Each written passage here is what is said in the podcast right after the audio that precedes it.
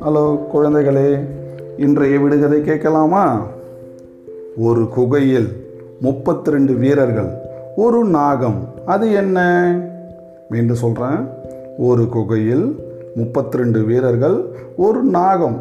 நாகம்னா நல்ல பாம்புன்னு சொல்லுவாங்க நாகப்பாம்பு. அது என்ன? நல்லா யோசிங்க. ரொம்ப ஈஸியாக இருக்கும் உங்களுக்கு எல்லாருக்கும் தெரிஞ்சிருக்கும்.